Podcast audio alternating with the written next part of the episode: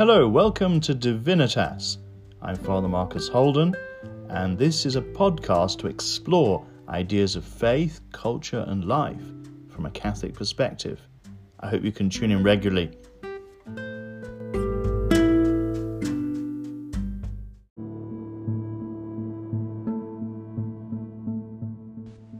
Welcome to our third episode of Divinitas. Today we've got a really exciting program all about poetry. We've got interviews with the poet, the bard, Sarah de Nordwall. We've got Dr. Matthew Ward, a musician, talking about poetic quality of music and poetry in the family during this lockdown time. We've actually got a poem called Lockdown by brother Richard Hendrick, whose poem has been literally viral, no pun intended, during this time. It's gone right around the world about uh, what can, can, really come about in a positive sense during this terrible um, trial that we're under.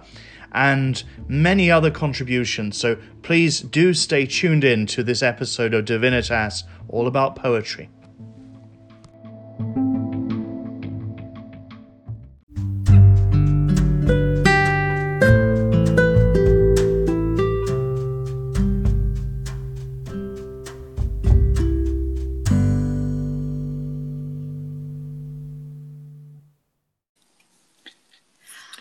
Hello, I'm joined on the line now by Sarah de Nordwall, who is a, a theatre performer, a poet, and poetry workshop leader. Hello, Sarah. Hello, Father Marcus. Lovely to join you. Fantastic. Oh, I'm glad you can be on this Divinitas podcast, which is all about poetry, which is your favourite thing. It is indeed, absolutely. And can you tell us a little bit about your work in, in producing poetry? Well, my enthusiasm for poetry um, comes from the inspiration of being uh, a bard in the ancient tradition, I like to think, of the 8th century in Ireland, where the bards were really tasked with being at the heart of the spiritual and political community. So they were quite ambitious kinds of poets. And I remember hearing that a bard was somebody who had to speak truth to the king without fear and had to entertain everyone from the peasant to the king. And I thought, what was most striking about that was that they were also worth the king's ransom. And I thought, wow, what would it be to be a Christian bard, as it were, poet and storyteller today, worth all the blood of Christ, as I'd once been told. So, my ambition really was to turn all my kind of dramatic training and passion for writing into the desire to, you know, speak truth into society through being a Christian.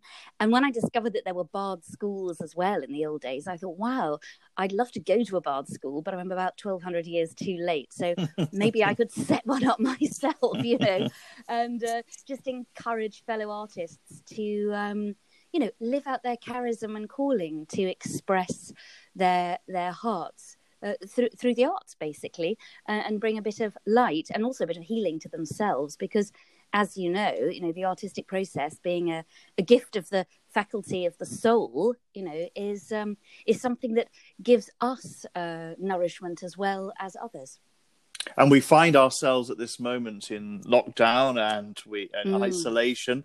I don't know if this is a are these are good conditions for the poet or not. I I recall that some of the best poetry has been written in times of challenge and mm. crisis mm. historically. Is is it something that can help us today?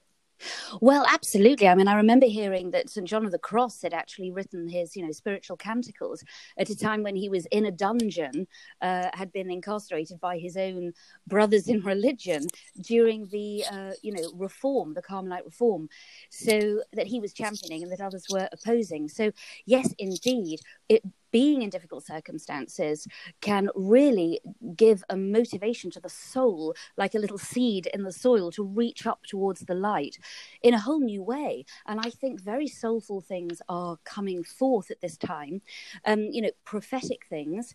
And as we know, the whole idea of Christian retreat or being a hermit is so that you. Um, discover that only one thing really matters. And so I think, yeah, this is definitely a time when the Christian arts and all arts can flourish and really bless people. Well, I'm going to ask you shortly to give some tips on people who may want to do poetry during this time or make a start or develop their poetic gifts. Mm. But you were also going to read us uh, a poem yourself. Maybe we could um, you could introduce that first, and then we could Yes. talk about those practical things too. Yes, absolutely. So um, the first thing I'd say is that when we write and we let our emotion, our imagination, and our heart speak, we're not necessarily just writing from our heads and saying, you know, this is the way it is, this is theological truth or whatever. But something springs forth that is is important to us, and it's good to look at it carefully afterwards. So basically, in the morning, uh, when I do my morning prayer, I'll also uh, afterwards sit and uh, with a pen in my hand. And what has been in, in my heart and uh, during my prayer time often comes forth but it's a very personal thing. So a few days ago of course we had uh, the wonderful feast of the annunciation. And we also were you know celebrating the rededication of um, england as our lady's dowry which is a remarkable thing. And the fact that we'd all then ended up in a dwelling like our lady had asked that uh, her holy house be built in Walsingham, and here we all were in a house, uh, each of us uh, in in hopefully a holier house than we were before because of the strangeness of the times. So this poem uh, just came forth on the eve of the Annunciation, and I gave it a little introduction that sounds a bit like the introduction to um, you know films as the way they structure them. So shall I just read it through, Father Marcus? and then you can Wonderful. Tell Yes, me what you think That would be Great. wonderful. I'm looking and I'm, I'm completely open to you saying, hmm, Sarah, that's not quite right, or what do you mean by that? Because I might not have the slightest idea that this is what came forth. So, no matter how hard the devil works, God is always prepared. Three angels, three homes, one cosmic destiny. What happens under one roof can change the world. For the Feast of the Annunciation in a Time of Plague, Part 1. Time begins again. In the book I'm listening to, Narnia is coming to an end. The stars are falling in showers of light, and Aslan is preparing them for a new beginning. In the world I'm living in, the empty trains go by at the end of the line, but the birds are singing. The frosted grass gives way to a burst of diamonds as the spring sun rises. I have left aside with weariness all the things I cannot feel. I have placed my hands in the wet grass and relished with a gasp the cold awakening. The sky is empty of all but light, and we have returned to our dwellings, like the ancient Israelites, each to his own home, to await the passing over of the angel of death. I do not fear him. Our leaders speak of science. I will heed them. But a creature from the liminal world will not be defeated by social distancing. An invisible God has stamped his foot, and the world has turned to look. Lady Macbeth can go mad with the hand sanitizer, but there'll always be something on her mind she cannot heal alone. In a house in Nazareth long ago, a girl was working at home the smallest life imaginable, but to her the angel came. She was not unacquainted with the ways of heaven, but this was a breaking through. No one heard and no one knew, but the devil turned to look. Her yes had placed her in his line of sight, and now the war was on. But God was sheltered by her loveliness and her heart of indomitable freedom herself for him, and he for her, being made from her, she made by him. There never was such unity of purpose, life, and will existing in one place, a simple home. So I should never brush aside the purpose of my will, my hands, my home, my single resting place. For though the demons scheme and dynasties may command and sway, the girl from Nazareth and the God within can teach me to obey. For under foreign orders too, she went to register for tax at Bethlehem. And thus the will of God is done by orders of the ones who know precisely nothing of the life within, and yet salvation is begun, and all planned long ago and this war won. So there it is. Wonderful. Uh, yes, you. I love the ending bit as well. The, the, the fact it's won, it's a complete victory already. Um, Yes. and it, it's uh, we're just sort of working things out now in our Yes. in our homes. Um, and and Mm. I, I love the bit about how wonderful things can happen under a under a roof, Mm. yes, under one roof. under one roof. Yes. So you got some hope out of it as well. and Oh, yes. I like it very much, and Good. I like also the message of, of not being afraid of the angel of death passing. Mm. because I think a lot of people are bound at the moment by fears and anxieties. Yes, absolutely. And though fear might be reasonable, it isn't actually helpful. And uh, uh, I hear, I don't know if this is true, Father Marcus, you can tell me if it is, but I do hear that it says in the Bible, um, do not be afraid 365 times, one for every day of the I've never year. actually counted them all, but I've heard No. I've heard this claim. I take it on trust. I do take it on Yes. trust. Well, I think it's certainly true that I don't know if you experienced it too, but at the time of the Annunciation and the rededication, certainly in our house, we felt the most remarkable sense of of peace and presence and capacity to just get on with things that we needed to do, and it just reminded me of how much of um, the work in the world that we look back on as important was done under times of oppression and, and hardship and you know sometimes sheer terror but actually you know like coal oppressed by um, many much forces this is, this is how diamonds are made.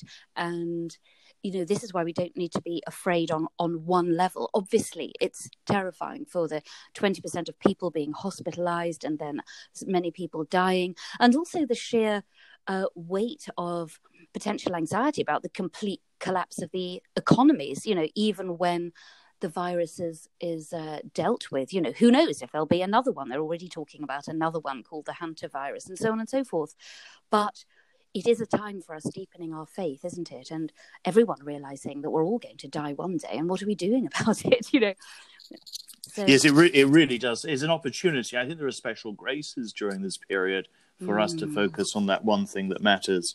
And uh, a lot of people are worried about the churches being closed, and rightly so. But and and they're saying that people might not come back; they might lose their faith during this time. But I don't think that will happen. I think i don't th- th- this is a call. This is a call to greater. Uh, greater spirit and greater religiosity, and and I think many will respond. We might be quite surprised.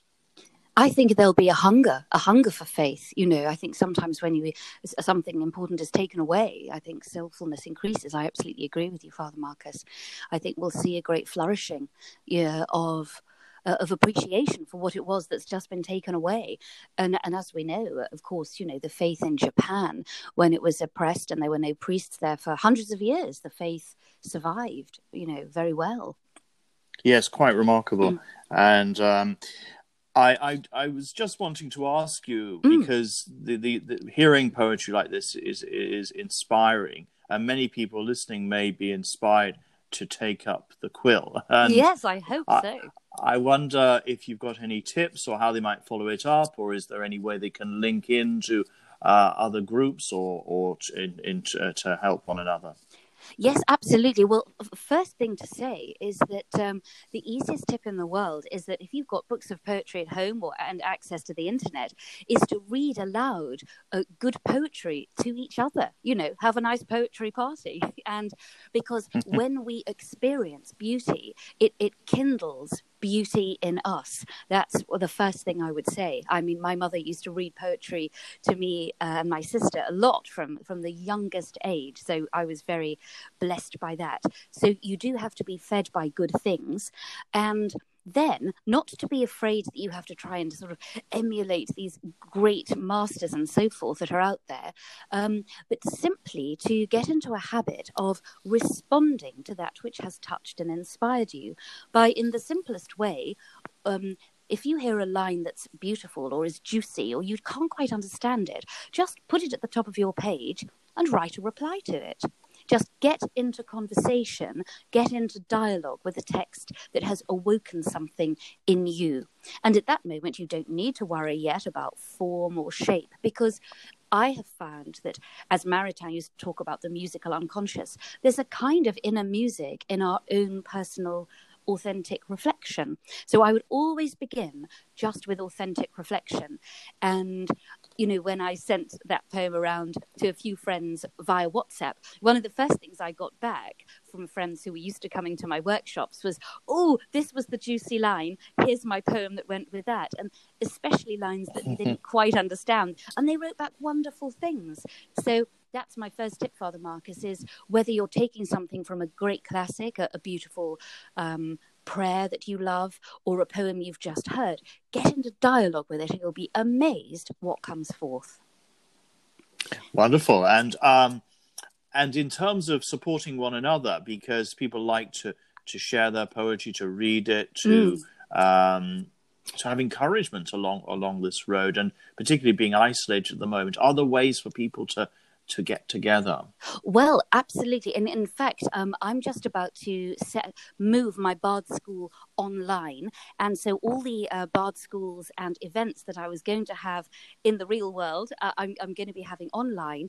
Um, uh, using a medium called Learn Worlds, but um, I'm going to, so that will include workshops um, online using Zoom. Have you used Zoom, Father Marcus? Yeah, Zoom's great. I, I, I'm fine. We're, we're, we're making huge steps in all these technologies in these last few weeks because of, absolutely I mean, it's going to leave a lasting legacy i think in our use of it um, yes certainly well, what I would encourage is that if, if anybody's listening to this podcast and they are, would like to come and join um, the workshops, um, the Bard School workshops on Zoom, just to send me an email to Bard School, that's B A R D, school at gmail.com. Couldn't be simpler. And then I'll let you know when we're going to have the first one. And then at regular intervals, when we've had our lovely uh, Zoom uh, Bard School meetings, we're going to have some evenings and we're going to put those out on um, Crowdcast again, which, as I say, Father Marcus, I've only really just discovered. yes. And, um, and I went to, to um, uh, um, oh, I'll tell you about that in a second. But um, we're going to have some meetings called um, When Joy Begins and we had, were planning to do these anyway at Our Lady of the Assumption and St Gregory, uh, these bard nights, where we would literally have um, an evening of people sharing their creations, poetry, stories, and um, just to get people creating uh, together lovely culture. So those, the first one of those was going to be on April the 18th, and uh, the first bard school itself. Um, uh, was going to take place on uh, April the now is it April the fifth or fourth, the Saturday before Palm Sunday.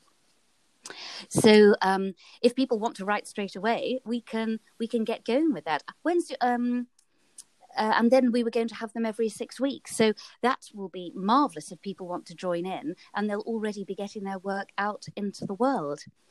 That sounds tremendous, and I love the title "When Joy Begins." Uh, is ah, that yes. an inspiration from "Share My Joy," the the Walsingham message and well, uh, the message it, of the Annunciation? Well, interestingly enough, um, there's just a beautiful elision there because the reason why. Um, uh, Tom Wilcox and I uh, decided to call it um, When Joy Begins, is because we were going to uh, have it on a Saturday night, which is, of course, the beginning of Sunday. And Tom was always saying to me, he said, Sarah, I used to love that beautiful Jewish prayer you used to say, which um, introduced us to the joy of entering into the place of rest that God has provided. And the, the prayer goes like this, and I, I learned it when I was out in, uh, in Jerusalem, and it goes like this It is already night when joy begins. The Sabbath is at hand, and a beautifying surplus of soul visits our mortal bones and lingers on. And that was such a beautiful uh, prayer and an encouragement for us to. He said, I just want us to be able to use our artistic work uh, in the Bard School to help us all enter into Sunday beautifully again. And I said, well, that is a very good idea. Let's do that then. And, and so that's what that's what we're going to do because we, I was so re inspired about the holy day when I spent time amongst Orthodox Jews. I thought, gosh, this beautiful soulfulness that they're still living, I need to concentrate myself on living the Lord's Day better and drawing people into that place of real, holy rest, not just a day to recover from the week, but a day in which as our Jewish brothers and sisters remind us that God creates a very special and holy rest for us to enter into. And I think that the arts should be a way of because culte and culture, as the French say, are connected, worship and culture. That if we can enter into that rhythm of liturgical rest and have the arts lead us there, then the music really be celebrating the festival that they were, you know, invented to celebrate. If you see what I mean. Yes, it's uh, beautiful, and I um, just, I think there's a good note to to to, folk, uh, to end on because our time is is drawing to a close. But what what one one final one final question is there is there anything you, you want to say to people regarding uh, the poetry to encourage them during this time? One final. Well, um, um, thanks for asking, Father Marcus, because of course, yes, I would be very delighted. Uh, the difficulties of this time is that as artists everywhere, um, many of us have. completely uh, lost our income you know all our events pretty much are cancelled so i'd be delighted if people wanted to um, uh, listen to my audiobook or or buy it. Um, I have a, a, book out there called uh, 50 Poems for My 50th, A Beginner's Guide to Opening the World with Words. And you can get it on Amazon uh, in audible form uh, or in book form. Uh, remember to clean anything that comes through your front door before you use it, just to, to warn you. Um, so, yes, I'd be delighted if people wanted to do that. I've also got a CD, Lipstick as a Spiritual Experience, which they can listen to for free on Bandcamp bandcamp.com. Just put my name, Sarah de Nordwall, in the search box. And of course, I just really encourage people to use a bit of extra time they might have to you know dive into any poetry that they they've ever loved as children and and really just uh, enjoy themselves uh, together as a family because you know these simple lives we've entered into now are, can in fact be incredibly rich and beautiful. Thank you very much. Thank, thank you, you sarah. Marcus. god bless and you do God bless you. And let's look up uh, the Bard Bard at School gmail.com. At gmail.com. I'll see we'll do that. Zoom. Fantastic. Let's begin when joy begins. Wonderful. Thank you. Thank you.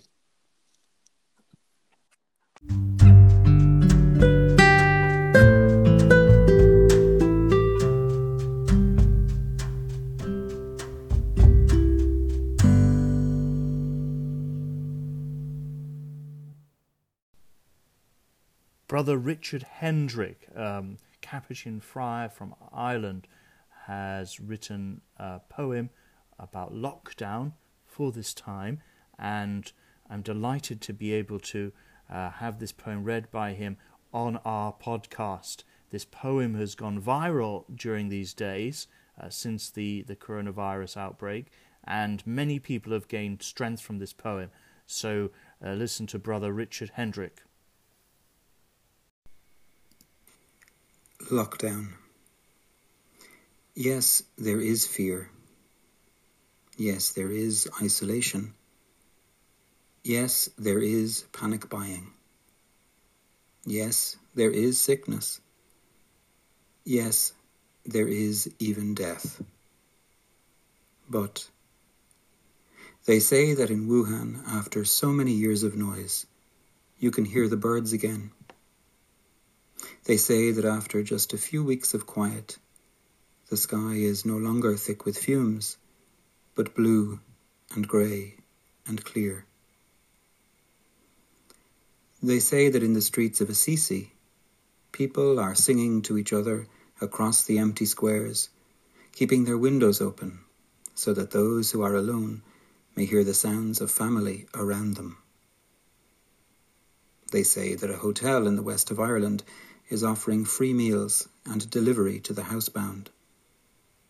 Today, a young woman I know is busy spreading flyers with her number through the neighbourhood so that the elders may have someone to call on.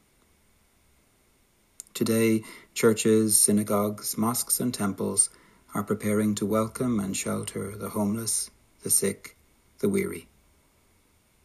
All over the world, people are slowing down and reflecting All over the world, people are looking at their neighbours in a new way. All over the world, people are waking up to a new reality, to how big we really are, to how little control we really have, to what really matters, to love. So we pray and we remember that yes, there is fear, but there does not have to be hate. Yes, there is isolation, but there does not have to be loneliness. Yes, there is panic buying, but there does not have to be meanness. Yes, there is sickness, but there does not have to be disease of the soul. Yes, there is even death, but there can always be a rebirth of love. Wake to the choices you make as to how to live now. Today, breathe. Listen. Behind the factory noises of your panic, the birds are singing again. The sky is clearing. Spring is coming. And we are always encompassed by love. Open the windows of your soul, and though you may not be able to touch across the empty square, sing.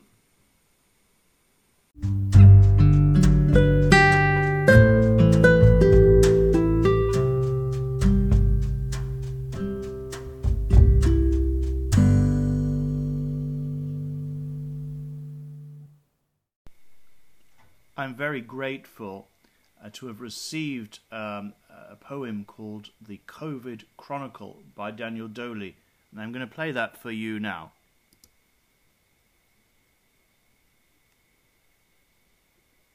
I have been washing my hands, obediently, again and again. I have made them burn with the unsparing application of soap and water. In two weeks they have aged decades. But what have they done? Lady Macbeth had the memory of blood on hers. But I must scrub and scrub to remove the taint of crimes I haven't yet even intended to commit. Otherwise I might be complicit in the death of who knows how many people. We stopped shaking hands a long time ago three weeks in fact, and that has become a long time now. Now we stand on opposite sides of the street to talk to one another, in case one or other of us contaminates the air.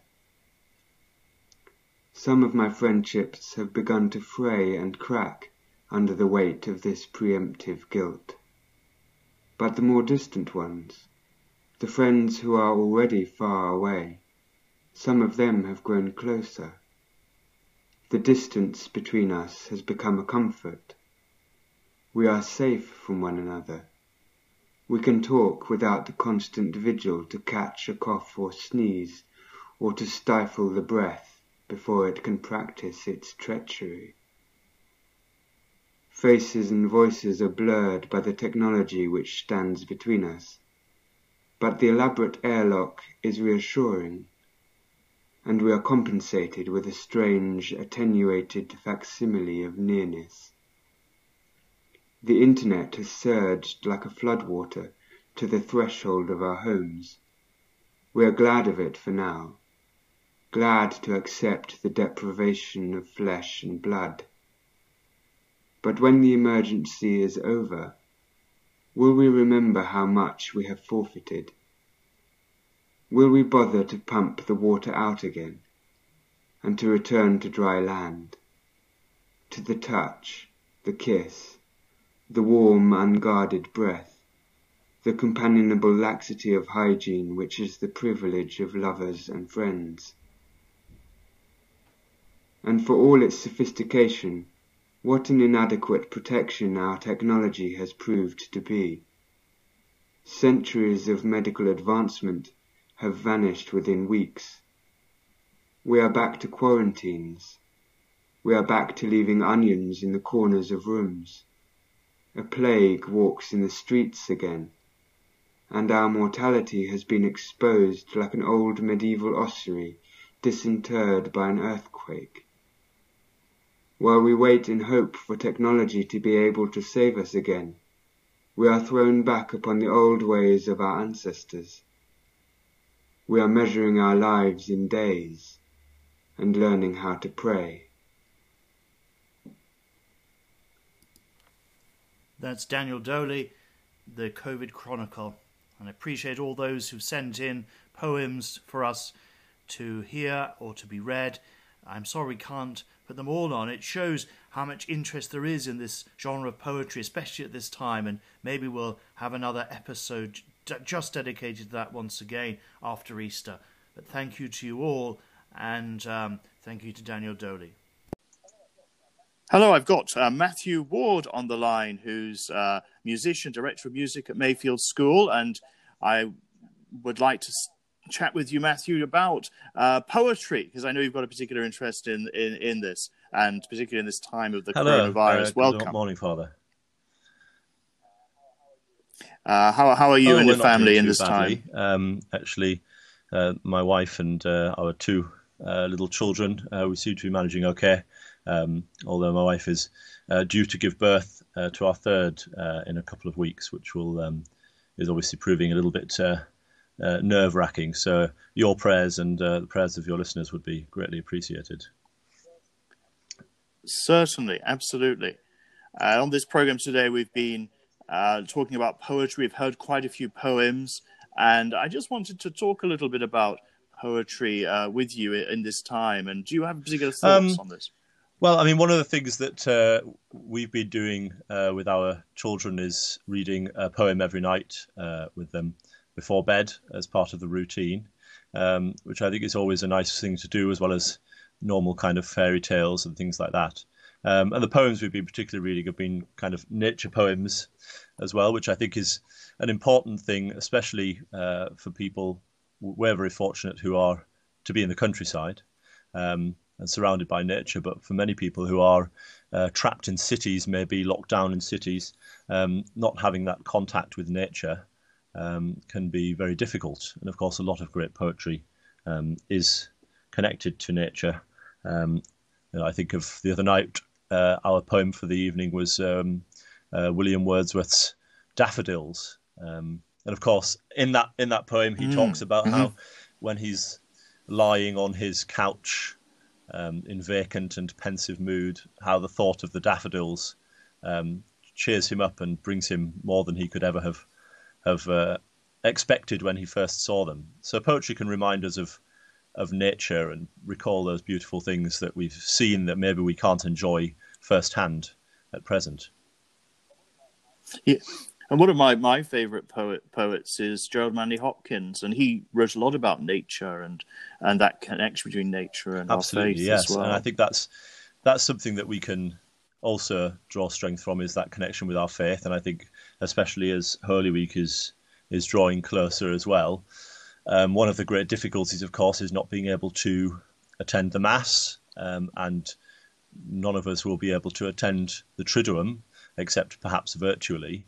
Um, we've been considering how to how to best celebrate the Triduum in the family, uh, uh, because it's a very different matter, as I'm sure many of your listeners have found, trying to attend Mass virtually in your living room with small children when they're surrounded by their toys and their creature comforts. They're much more easily distracted. and so the idea of doing, of, of, of tuning in to a, a full length um, uh, Good Friday afternoon service with two small children in the living room doesn't seem to be um, a very uh, good idea. So we're trying to find other ways, and one of those ways maybe through poetry and music, and finding other ways of of approaching um, the uh, the liturgy and meditating upon this time. Of course, the uh, sacred scriptures have a lot of poetry in them as well. And uh, thinking of the Psalms at this Mm. time, there are so many Psalms that connect with the Passion of Christ, and these can have a very these can be very helpful for our prayer and meditation. Certainly, yeah, and singing the psalms as well. I mean, I think one of the things people have become very obsessed with, really, is is you know making sure that we're keeping up and with the mass, and that's very important. Um, but I think people could also try to rediscover the divine office during this time. Um, you know, to f- get into a routine maybe of, of, saying the morning and evening prayers, um, and uh, and those great poems, the Psalms, which can be turned into songs, of course. Uh, I know that um, my own daughter, uh, who's five, very much enjoys joining in with a great canticle from Daniel, um, which has the refrain, mm. um, "Glory, uh, praise and glory to you forevermore." Um, every uh, in every in every verse, and yes. so that could be a great way of praying using the Psalms. Yes, and it there's that repetitive nature as well, which is can be very helpful for prayer. Uh, and it's a part of, of poetry. Uh, the, the litanies that we have uh, uh in the church, devotional liturgies and liturgical litanies, often have that quality as oh, well. Oh, yes, yes. repetitive quality. Yes, well, they, recently they my poetic. wife and I um, took part in the uh, reconsecration preparations for the reconsecration of of England to Our Lady as the Dowry of Mary, and as part of that, we we uh, undertook a course of 33 days meditations in advance. Um, and the, the version of that that we did involved a lot of litanies. Um, so I've been thinking a lot about them. Um, and uh, so we've discovered the litany to the Holy Spirit, litany to um, uh, the Sacred Heart of Jesus and the Holy Name of Jesus, which is a very ancient and uh, and well respected and well known litan- litany. Um, for myself, I've also been reading um, Saint John Henry Newman's litanies, um, which he produced. He had a plan at one point of writing a litany for a for writing a series of litanies for the entire year, um, and he only mm. completed, I think, five or six of them. So there is a litany from the beginning of Lent through to the third Sunday, and then a litany from the third Sunday to Passion Sunday, and then a litany from Passion Sunday to Easter Sunday, and then he wrote one from Easter Sunday to the first of May. There are two litanies that he wrote for um, August, celebrating um, Our Lady's Assumption. And I think what's really interesting about litanies um, is that although not strictly poetry, um, they have many of the qualities of poetry. The idea of repetition, as you said, um, there's that kind of sense of beauty, but I think it's the sense of contemplation, I think, and meditation that's created by litanies. If prayed slowly, um, then what they can do is they present a series of images to us, um, which are quite beautiful. Um, and if we think of the famous Litany of Loreto, of course, I remember learning that as a boy. And all those wonderful names for Our Lady Ark of the Covenant, House of Gold, vessel of singular vessel of devotion. I remember when I was younger thinking, what on earth is a singular vessel of devotion? You know, as as you often do when you when you hear poems yes, exactly. You know, Tower of and, Ivory. And yes. you know, of course, but the more you get to know these litanies, and the more meditatively and slowly and carefully you pray them, those images, which are poetic images, start to take shape. And in fact, um, Saint uh, John Henry Newman, as well as writing the litanies, he wrote a series of meditations upon the litany of Loreto for the um, entire month of May. So there's a, a meditation on each of those images um, so if you've ever wondered what a singular vessel of devotion is, you can actually find out from from uh, from our newest English saint. Yes, John Henry Newman. Yes, people forget how poetic Newman was. He was a great musician. He he loved music. He continued to play his violin all through his life, but he always wrote poetry. And there are beautiful poems, faith poems of of Newman and his yes. famous Dream of Gerontius, of course. And one one of the thing, one of the most poetic of the stations of the cross, which we're playing a lot of the stations of the cross at the moment, um, is uh, Newman's uh, version, and, and, there's very absolutely, quality uh, and because he, you know, the the saying "heart speaks to heart," um, that was, of course, his motto, um, really sums up poetry to some degree, and sums up music, of course, as well. Both of which were his were, were great loves of his, um, and he was such a sensitive soul. You know, I mean, one gets the impression, you know, that when you were to speak with him as a friend, there there really was this kind of almost unmediated communication from heart to heart, uh, and those meditations that he's made uh, on the Stations of the Cross, on the Litany of Loreto, many of his poems, um, they really are very um, they're communicative in a very deep way. Um, his his poetry isn't to everyone's taste. I think it's uh, uh, some of it has a rather unfashionable um, Victorian sentimentality about it, um, which I think is, a, uh, you know, probably one of the reasons why he's not known as a, as one of the great poets of the of the 19th century, with the exception of the Dream of Gerontius, I think, uh, of course. Um, but some of them are affecting, and some of them are touching, and of course, um, you know, there are some that have become hymns, and the very greatest of them, things like "Lead Kindly Light," of course, is a really powerful and, and great poem that has brought consolation to many um, and so could certainly be uh, some something to turn to during this time, especially when when people are as it as it were in the dark and don't know where they're going, and it feels like we're on a, a voyage that we have no control over at the moment. Yes, indeed, and one poem that's often added to the stations, which uh, Newman was very uh, familiar with, it was the poem from Jacopone da Todi, uh, the Stabat Mater, Dolorosa at the cross her station keeping, stood the mournful mother weeping. And uh, during this Holy Week, I know a lot of people will be mm. trying to enter into the Passion with Our Lady through the eyes of Our Lady, and yes, this poem can uh, be very helpful. In fact, I believe uh, our Holy Father, uh, Pope Francis, has has in just uh, uh, asked for Christians to meditate upon Our Lady of Sorrows and pray through her and to her uh, during this time of difficulty around the world, and especially in the time of the Passion um, coming up. And yes, the Stabat Mater, well, of course, has been inspirational to many, um, both in the context of diversion, as you mentioned, but also in musical contexts and several great settings of the Stabat Mater um, throughout the ages. Uh, of course, there's very early chant settings um, of it that we and settings that come up that we know very well uh, from our uh, growing up, um, but also uh, settings by great composers such as, of course, Pergolesi is probably the most famous of the settings of the Stabat Mater, but um, Antonin Dvorak as well wrote a wonderful setting. Um, and then we also have uh, more, most recently uh, the setting by uh, the uh, living composer Sir James MacMillan, of course, who's a, a wonderful um, composer and whose version of the Stabat Mater was performed in the Sistine Chapel uh, not too long ago, I think 2016 or 17. And in fact, I, I would recommend people look that up Wonderful. on YouTube because uh, that performance in the Sistine Chapel was itself broadcast and recorded and is available on uh, YouTube. His music is is uh, less um, easy on the ear at first than certainly than Pergolesi or Dvorak, but rewards the uh, the effort, I would say.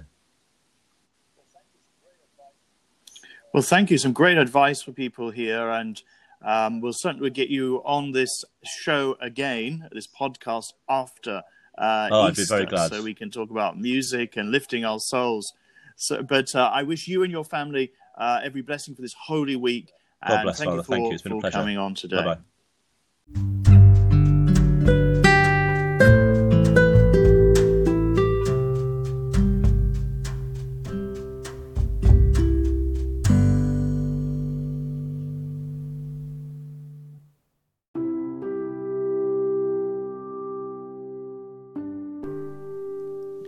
Want to read you something from uh, C.S. Lewis now. It's been doing the rounds during this time.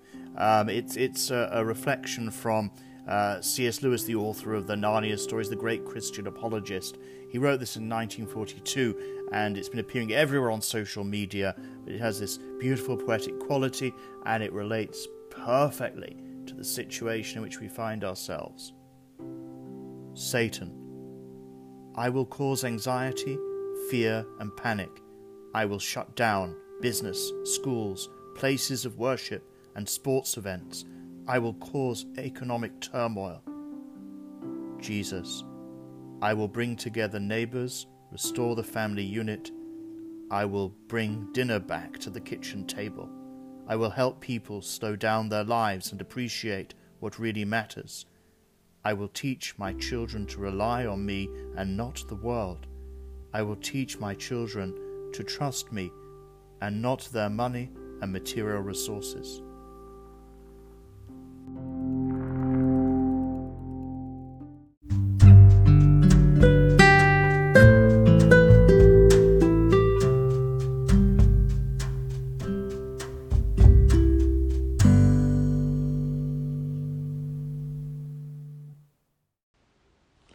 I'm delighted to be able to invite Joan Fernandez to read her poem now, and she is with us um, on this podcast today. Uh, thank you, Joan.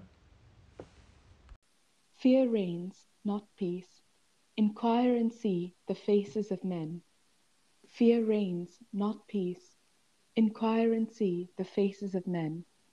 And on that day, a mighty day, there is no other who's called the Messiah. Let the trumpet sound with angels around.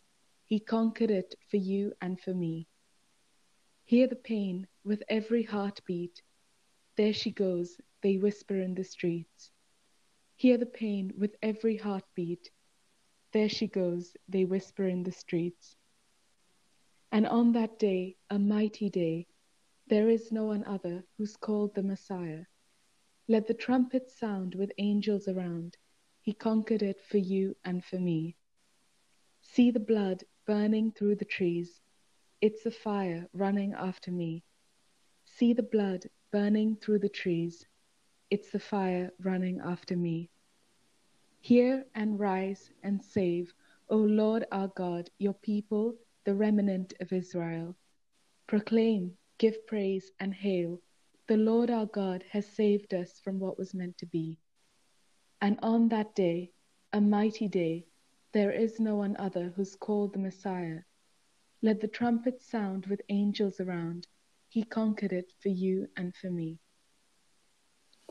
Wonderful. I, I like it very much, that one. And uh, I, I, I think it gives us lots of hope uh, even in the the most challenging times. And for for for some, this is really really a very hard time. We're we're thinking and praying for all those who are sick, or those who are afraid, those who have died. Mm. Uh, any anything yeah. you'd any final advice you'd you'd give to people in this time, or uh, anything you'd like to say, or to encourage them to to write as you've written? Um, for me, I think through everything, there's always a light at the end of the tunnel. But that light is always in us, and it's just for us to to to yes. tap into it. Because nothing, I, I think nothing is impossible if you just lean on God. And I know this time it's crazy because there's so many things that that we thought that we were prepared for, but you know, all our plans have been put on a pause. But sometimes God, like, sometimes we need to just stop and reflect on the goodness of God. And our our life is always so fast paced, and we always need everything in an instant. But it's in the waiting, it's it's in that waiting period that God is able to mold us and make us into who we're meant to be. And sometimes our plans might not be in line with God. That's why they say they say to write your plans in pencil and give up the eraser because he's uh, he's uh, beyond our expectations. And yeah, I like I, know. I like that image. Wonderful. Yeah. Thank you for being with us, uh, Joan, and um, and keep writing your poems uh, during this time. It's a, a good way to mm-hmm. reflect upon it and to put prayer into something uh, so beautiful that which can help others too. Thank, Thank you. you. God bless. Let's pray for one another. Joan Fernandez. Thank you.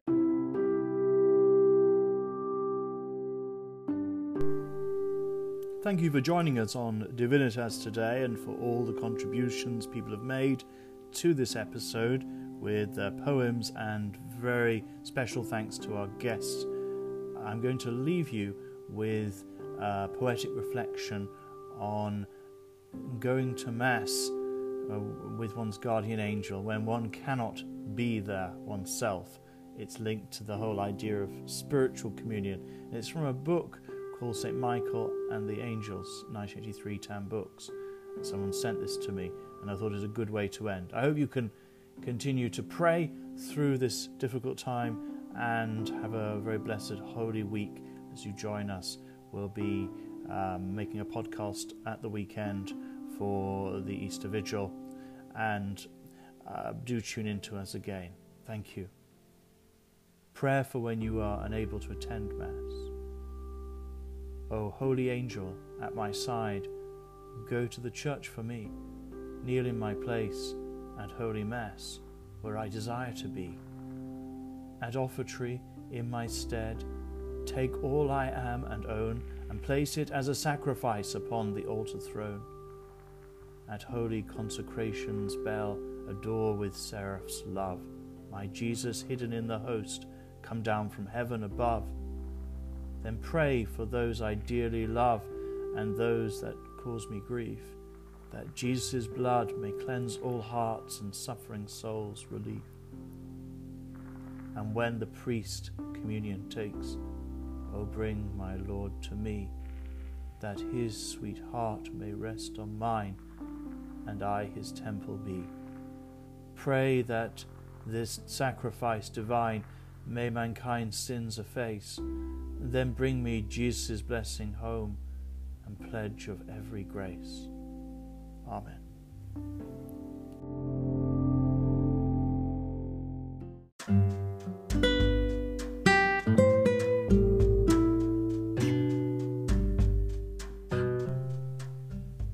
Thank you for tuning into Divinitas and join us again next time. Uh, we'll be with you next week. God bless you and your family.